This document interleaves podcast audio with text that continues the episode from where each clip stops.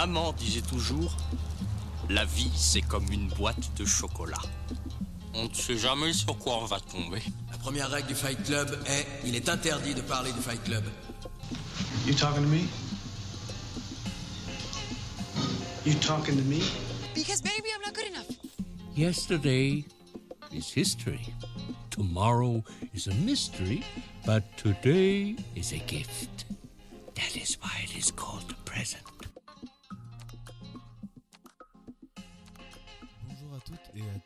Euh, ceci est le premier épisode du podcast Un film pour dimanche. Alors, dans ce premier épisode, on va aborder le film euh, Une vie cachée de Terrence Malick qui est sorti en 2019. Donc, avant de revenir sur euh, le film Une vie cachée, je trouve qu'il est intéressant de s'intéresser aux réalisateurs et réalisatrices des films. C'est pour ça que tous les épisodes qui suivront présenteront un, un film et un réalisateur ou une réalisatrice différente à chaque fois. Donc, Terrence Malick, si vous ne le connaissez pas, c'est un réalisateur canadien qui a aujourd'hui 79 ans.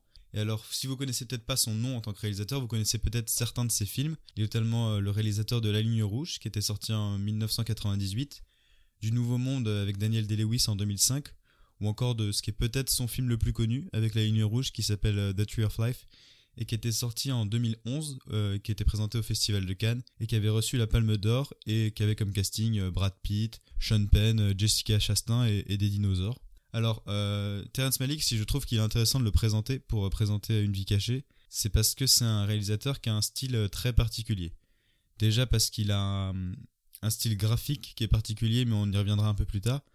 Mais c'est surtout pour ces thématiques qu'il aborde, il a un, immense rapport à la nature et à tout ce qui est euh, hors de l'empreinte de l'homme, en quelque sorte, parce qu'il a aussi un rapport à Dieu qui est très important. Et il y a une phrase qui le caractérise euh, très bien, c'est une phrase au début de The Tree of Life qui euh, dit que hum, le dialogue c'est il existe deux voies dans le monde, celle de la grâce et celle de la nature. Donc on voit bien là les deux grandes obsessions de Malik qui sont le la nature, le végétal et tout ce qui est euh, hors de l'empreinte industrielle, euh, hors de l'empreinte de l'homme, et euh, le rapport à Dieu qui est présent vraiment dans tous ces films et où il y a une véritable volonté de se rapprocher de, de la grâce de, et de se rapprocher de Dieu parce qu'il est très croyant et qu'il a envie de le faire ressentir dans ses films. Et c'est pour ça que, en plus de ces deux rapports-là, il est tout le temps dans le questionnement sur la place de l'homme dans le monde et il se pose des questions existentielles sur quel rôle on a à jouer et quelle place on a par rapport à la nature et par rapport à la grâce. Et donc après The Tree of Life en 2011, il y a eu une période où pour le public, pour le grand public, ça a été très compliqué les films de Malik, puisqu'il y a eu euh, une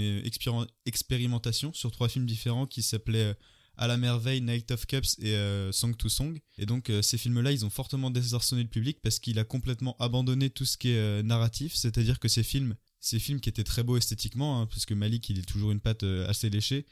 Euh, c'était plus compliqué pour un spectateur, disons lambda, d'apprécier ces films-là, puisqu'ils racontaient une histoire qui était soit très décousue, soit qui avait pas de narration propre et qui était donc compliquée à suivre. Et donc, en plus de ces trois films-là, il y a aussi eu le documentaire Voyage of Time, qui était sur l'univers et encore une fois, toujours cette obsession sur la place de l'homme dans l'univers et, le rôle qu'on a à jouer. Terrence Malick, c'est aussi un immense personnage parce qu'en fait, il est très discret. On a très peu de photos de lui. Si, on si vous tapez Terrence Malick sur Google, vous allez trouver vraiment 3-4 photos un peu prises à la dérobée. Euh, il ne donne pas d'interview, quasiment jamais. Et tout, il a un peu cette démarche de tout passera par mon cinéma et j'ai pas besoin de me présenter en tant que artiste et euh, à donner des interviews, à, être proche du public. Même dans ses euh, avant-premières, on ne le voit jamais. Il est jamais présent il, ne parle pas de ses films. Il dit que tout euh, passe par ses images et par ses dialogues, ce qui est assez vrai finalement, mais ce qui peut être compliqué euh, pour un public plus large. Donc pour enfin nous intéresser au film Une vie cachée, il a été présenté à la sélection du Festival de Cannes en 2019, où malheureusement et de manière assez incompréhensible, il n'a pas reçu de prix. Et alors pour venir sur le synopsis du film, si on prend le synopsis qu'on trouve sur internet, ça nous raconte l'histoire de Franz Jägerstatter, qui est un paysan autrichien qui refuse de se battre aux côtés des nazis pendant la Seconde Guerre mondiale. Il est reconnu coupable de trahison par le régime hitlérien et il est passible euh, trahison qui est passible de la peine capitale. Néanmoins, porté par sa foi inébranlable et son amour pour sa femme qui s'appelle Fanny et ses enfants. Euh, Franz reste un homme libre. Euh, une vie cachée raconte euh, donc cette histoire des héros inconnus de la Seconde Guerre mondiale. Et donc, euh, pour ceux qui ne connaîtraient pas le film, ça ressemblait à ça. I can't swear loyalty to Hitler. Do you think your defiance will change the course of things? I can't do what I believe is wrong. we have to stand up to evil.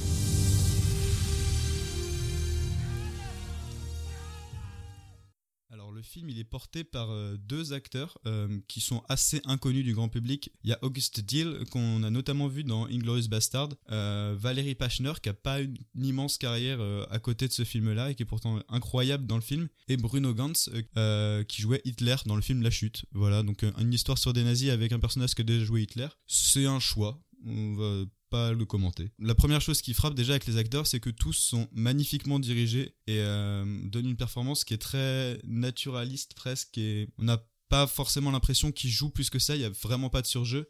Et ça, ça va avec le style de Malik qui filme de très longues séquences, qui, a, qui coupe énormément au montage évidemment. Il filme des très longues séquences, des fois d'une heure ou d'une heure et demie, où il va garder que 4-5 minutes parce que, comme j'ai pu l'expliquer au tout début de, ce podcast, il a une ambition de capturer des moments de vérité, des moments de grâce, et donc c'est par cette fatigue-là des scènes qui s'enchaînent et des scènes qui durent dans le temps qui peut euh, capter des regards, des sourires, des expressions qui lui permettent du coup après lui dans son montage d'avoir une euh, un film qui est plus naturel, qui est plus véritable si on peut dire comme ça. La première chose aussi qui frappe quand on voit une vie cachée, c'est à quel point euh, le film plastiquement il est beau. Juste c'est des belles images et c'est suffisamment rare dans le cinéma euh, en général que ce soit moderne ou ancien d'avoir une telle ambition de d'avoir des images qui rendent bien à l'écran. Il a aussi l'utilisation d'angles très grands, proches de ce qu'on peut de ce que ce qu'est le fisheye, c'est-à-dire vraiment une image qui s'élargit de plus en plus et qui est très belle, notamment parce qu'il a envie de montrer des paysages, euh, les paysages autrichiens dans lesquels se déroule l'action. Et que dans toute la première partie du film, donc qui se déroule là-dedans, il a envie de montrer une grande liberté, vraiment ces paysages qui s'étendent presque, on a l'impression à l'infini, et euh, il réussit à montrer cette beauté-là. Et il a aussi euh, l'envie de montrer la beauté de euh, la campagne autrichienne, parce qu'on a vraiment beaucoup d'interactions euh, entre les personnages de la petite ville euh, où Franz est, natif, et également la beauté du travail dans les... En fait, parce que Terrence Malick, il a aussi cette ambition-là qui est parfois vue comme un peu pédante, mais de montrer la beauté du labeur physique, etc.